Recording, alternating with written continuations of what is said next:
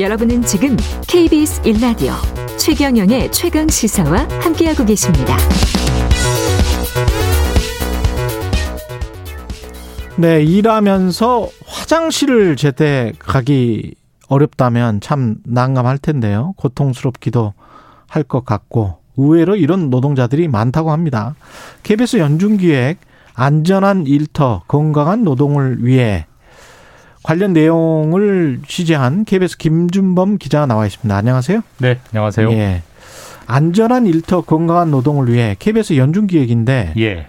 이게 이제 노동자들 이 안전한 일터를 만들기 위해서 이런 연중 기획을 한 거죠? 이게 뭐 저희 케이비에스가 예. 작년부터 이제 일하다 죽지 않게 뭐 이런 일하다 그런, 죽지 않게 예, 그런 이제 아. 산재 사망 사고를 집중적으로 보도를 했었고 예. 올해는 이제 산재 사망은 아니지만 산재 음. 질병, 산재 질병, 예, 직업병 문제를 이제 안전한 일터 건강한 노동을 위해라는 이제 제목하에 연중으로 쭉 다루고 있고 이번에 일터의 화장실, 그중에서도 여성 노동자들의 화장실 문제를 좀 한번 조명을 해보게 됐습니다. 네, 좋은 것 같아요. 예, 이런 것들은 계속 발굴을 해서 사실은 화장실 문제나 뭐 이런 것들은 우리가 다 끝난 걸로 생각을 하지 않았습니까? 그러니까 사실 저희 같은 사무직은 예. 뭐 화장실이 뭐 도처에 널려 있기 때문에 그렇죠. 일하다가 화장실을 못 간다는 건 사실 상상하기가 어려운 문제고요. 여기가 뭐 인도도 아니고. 예, 그렇습니다.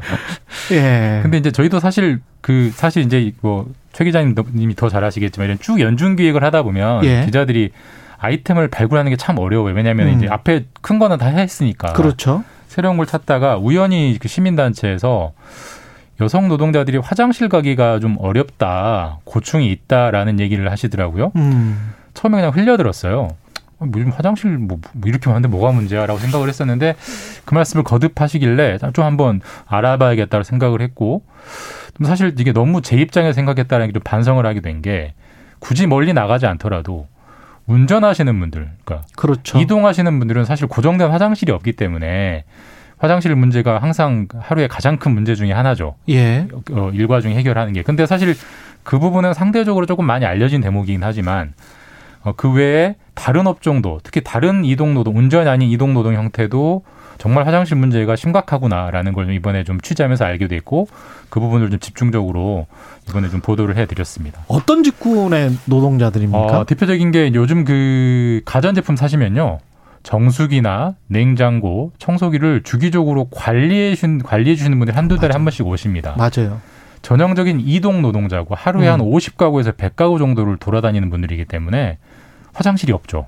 화장실을 가려면 고객의 화장실을 가야 하는 거예요. 근데 그 고객의 화장실은 아무래도 좀 눈치가 꺼려하죠. 보이고, 예. 눈치가 보이고 예. 또 민감한 분들은 민원을 내기도 하고 그다음에 그 서비스 그런 서비스 받아보신 분들은 잘 아시겠지만 회사에서 문자가 와요. 별점으로 평가해 주세요. 그 그렇죠. 평가가 또 그분들 급여나 고용 형태에 반영이 되기 때문에 화장실을 참을 수밖에 없는 거고요. 또 새롭게 알게 된 사실이 그렇구나.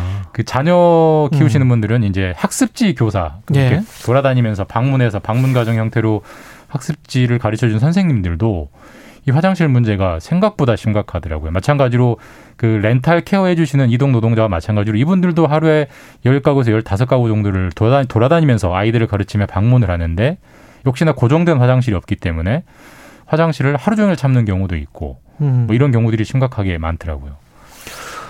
아, 그게 참 이게 헷갈리네요. 이 이런 분들 같은 경우는 근데 집에서 가장 이제 좋은 거는 이렇게 집을 돌아다닌다고 하면 그 집 화장실을 쓰게 해주는 게 그런 게 가장 바람직하긴 할 것 같은데. 그러니까 이제 쿨하게 생각하면 예. 아니, 잠깐 와서 화장실을 좀 쓰게 하는 게 우리 집 저 아이를 가르치러 오거나 그렇죠. 가전제품 케어하러 온 분인데 왜 안 되겠느냐고 생각하면 아무 문제가 안 되지만 예. 이분들 입장에서는 민원이라는 게 워낙 두렵고 그런 게 또 본인의 일감과 연결돼 있기 때문에 단 한 건이라도 들어오는 걸 되게 주저하고 꺼려하고요. 실제로 그러니까 막 또 참는 거예요. 가서? 실제로 민원이 들어와요. 들어온다고 합니다. 그러니까 아. 참는 거고 저희가 그 학습지 노동자 한 분을 하루 종일 좀 따라다녀 봤는데 예.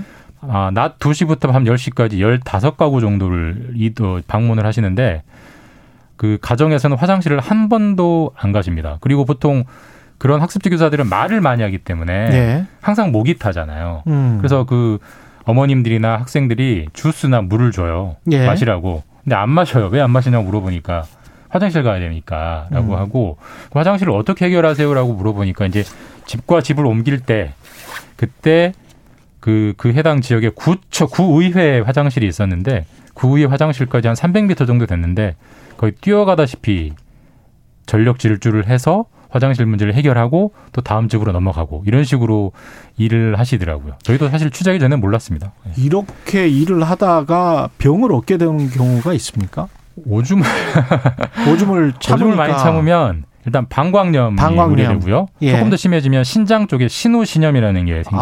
아. 그다음에 남성분들은 전립선염이 생길 수가 있습니다. 그런데 예. 상대적으로 이게 여성들이 피해가 많은데, 왜냐하면 의학적으로 여성들이 이제 소변을 좀 더 참기 어려운 해부학적인 구조를 가지고 있고 예. 오래 참았을 경우에 질병이 더 잘 유발되는 신체 구조를 가지고 있기 때문에 이런 문제들은 여성들 쪽에 상대적으로 많이 집중되고 있고, 저희가 만난 들 대부분이 그 학습지 노동자나 그 렌탈 케어 하시는 분들, 또 심지어 급식실 노동자분들도 이런 일들을 겪는데, 한 열, 저희가 만난 분들은 십 중 팔 구가 방광염을 앓고 있다, 약을 먹고 있다, 때때로 혈뇨를 본다, 이런 말씀들을 아, 하시더라고요. 피가 나온다는 거죠? 예. 예. 이게, 근데 산재 신청을 해야 될 텐데, 예. 이분들의 신분이 지금 노동자입니까? 아니면은 그러니까 계약자, 프리랜서 이렇게 되어 있는 그러니까 겁니까? 산재가 되려면 기본적으로 근로자여야 하잖아요. 그렇죠. 근데 명백하게 근로자인 분들도 있고 음. 애매한 경계, 특수고용직이라고 하는 플랫폼 그렇죠. 노동자인 분들도 있고, 후자 같은 경우는 사실 근로자성 자체가 인정이 안 될 수가 있기 때문에 그분들은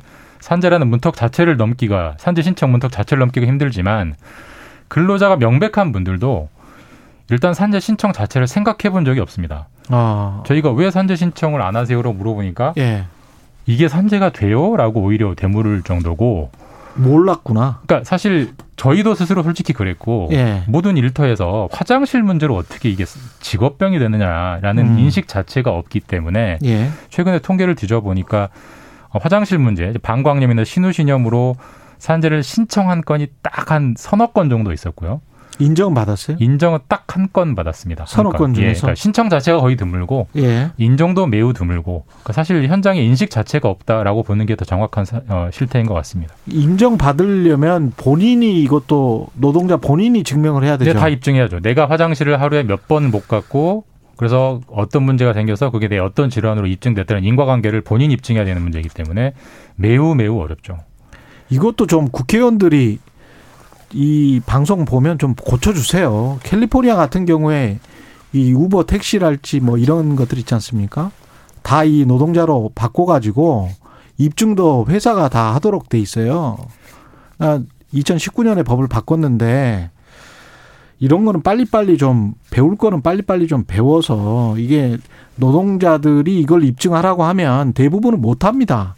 사실 그, 그 예. 증거를 수집하고 그다음에 그 법리적인 구성, 법리를 구성한다는 게 매일매일 하기도 어렵고 돈도 많이 들어가고 거의 예. 어렵, 불가능한 장벽이죠. 예.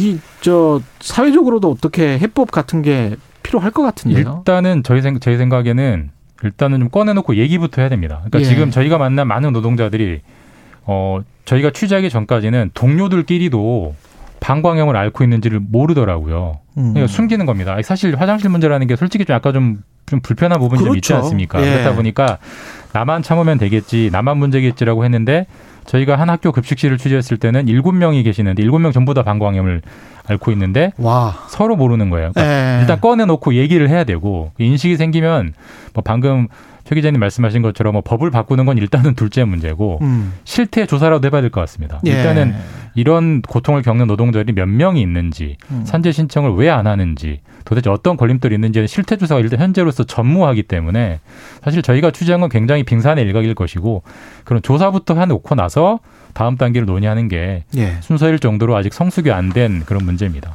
예, 오늘 말씀 감사하고요. 케이비에스 김준범 기자였습니다. 고맙습니다. 감사합니다. 케이 팔공일삼 님, 에어컨 청소 방문 서비스 일 하는데요. 일하러 들어가기 전에 상가 화장실 들려서 가는데 세 시간 이상씩 일하는 경우도 있다 보니까 좀 힘들 때가 있습니다. 고객집에서 화장실 사용한다는 게 정말 애매해요. 뭐 이런 말씀 하셨네요. 예, 충분히 이해가 됩니다. 앞서 방송할 때 있잖아요. 김봉신 대표 메타보이스 주간 여론조사 리뷰 있었는데 전국 지표조사 엠비에스 조사 다시 한번 말씀드릴게요. 엠블레인 퍼블릭, 케이스탯 리서치, 코리아 리서치, 한국 리서치 등 네 개의 여론조사 기관이 지난 십오일부터 십칠일까지 사흘간 조사한 결과고요. 관련 자세한 내용은 중앙선거 여론조사 심의위의 홈페이지 참조하시면 되겠습니다. 십일월 십구일 금요일 케이비에스 일 라디오 최경영의 최강시사였고요. 다음 주 월요일 아침 일곱 시 이십 분에 다시 돌아오겠습니다. 고맙습니다.